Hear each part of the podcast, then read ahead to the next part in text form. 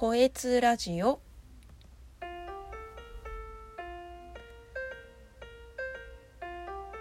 2021年3月17日水曜日。本日は第19回目の放送を始めさせていただきます。改めましてこんにちは。こえつと申します。本日は私がやってよかったなと思う自己投資脱毛についてお話しさせていただこうかなと思っております。私はですね全身脱毛を脱毛サロンでやらせてもらっているんですけど今通算で16回ぐらい通っております。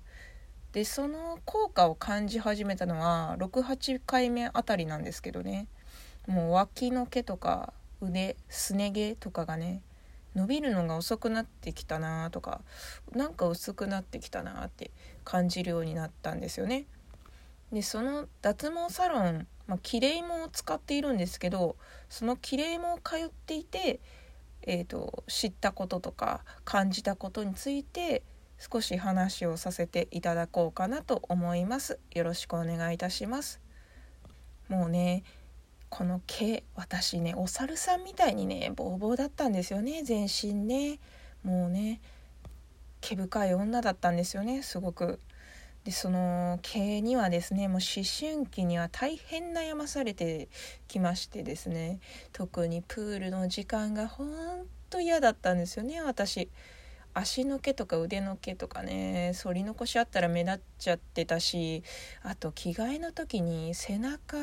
見られた時にね友達に「あ毛背中の毛すごいね」って言われてそれがねもうトラウマでねもう仕方なかったんですよねだからもうこのやってよかったなっていうこの喜びはね一日でも早く感じれたので本当にいい自己投資をしているなって思ったんですよね。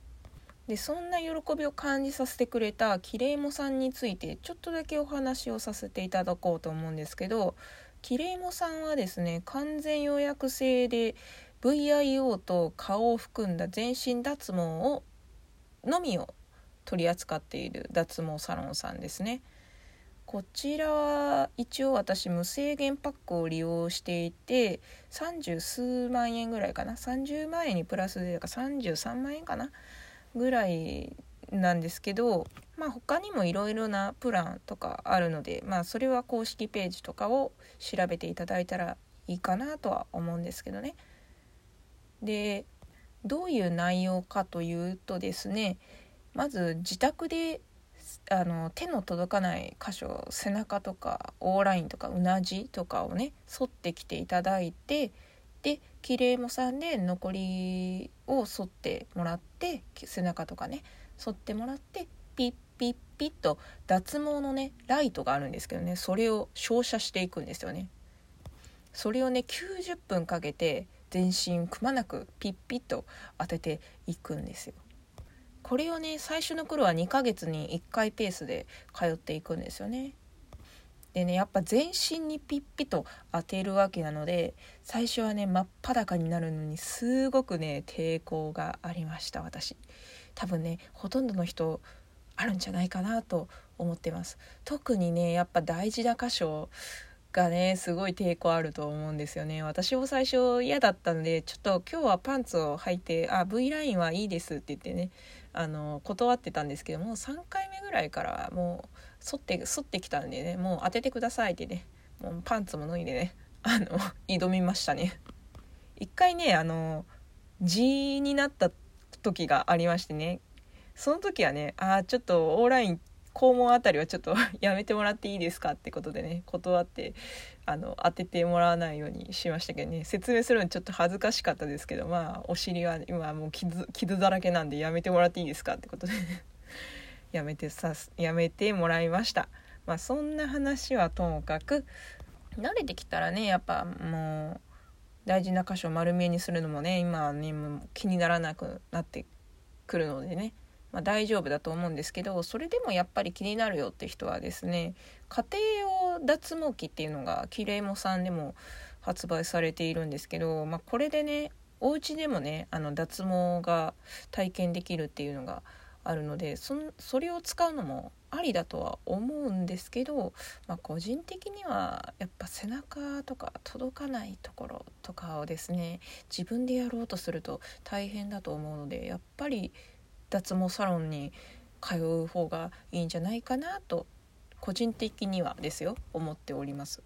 で私がこんなにかあの熱く語る脱毛についてちょっと豆知識を、まあ、これはネットとか調べたら普通に出てくることなんで豆知識とかでもないんですけどねあの毛を剃る時はですねあのカミソリは使わないでください。カミソリじゃなくて電気シェーバーの方がまだマシだと言われてるので電気シェーバーをおすすめされると思うんですけど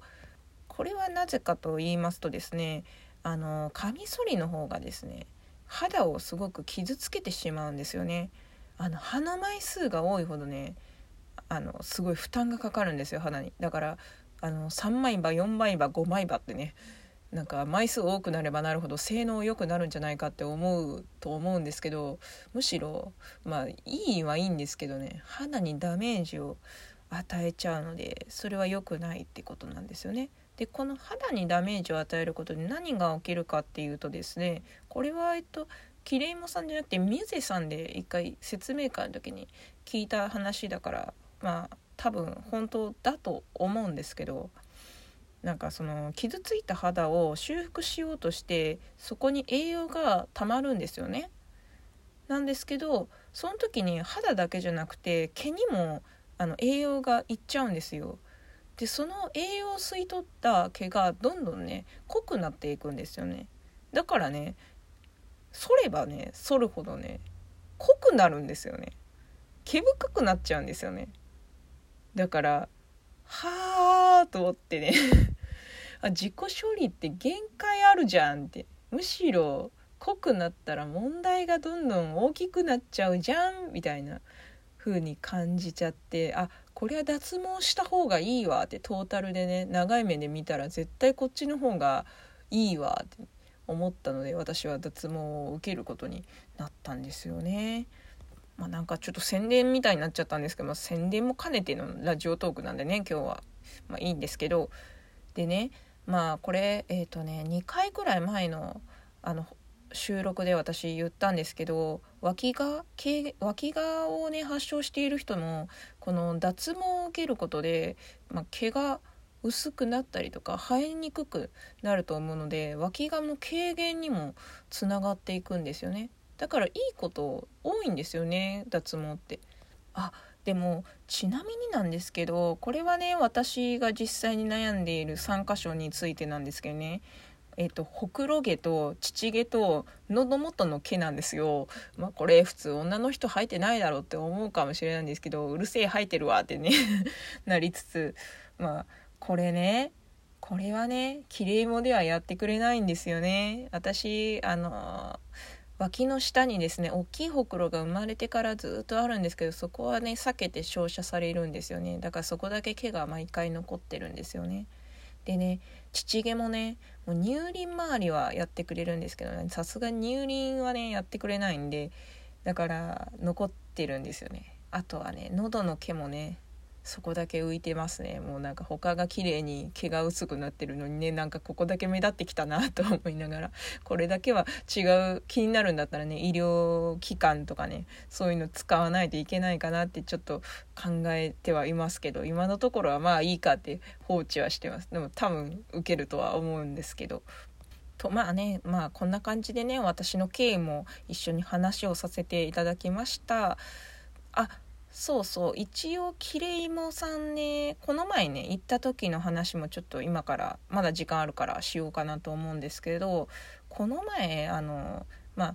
大事な部分のね VIO のとこの毛を剃ってあそこを照射してもらってる時にあの何か質問ありますか？って言われたのでここをツルツルにしている人っていますか？って聞いてみたんですよ。そしたらキレイモを使っている半数以上の人がハイジニーナツルツルやってますよって言われたんですよね。むしろメリットしかなくないですかって言われてえー、そうなんですかってね。なんかハイジニーナってハイジ女子とかね言われたりしてますけどね。ハイジ女子のハイジってあの教えておじいさんの方のハイジじゃないですよ。そのハイジじゃねえよってね。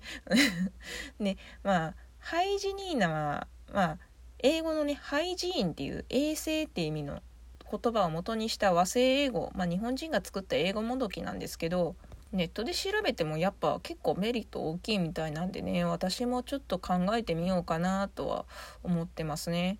これから銭湯とか温泉とか行った時にハイジ女子が結構いるかもしれないですね。もしハイジ女子になって、まあ、ハイジニーナをやってよかったっていう人はねあのお便りとか送ってくださるとすごく嬉しいです。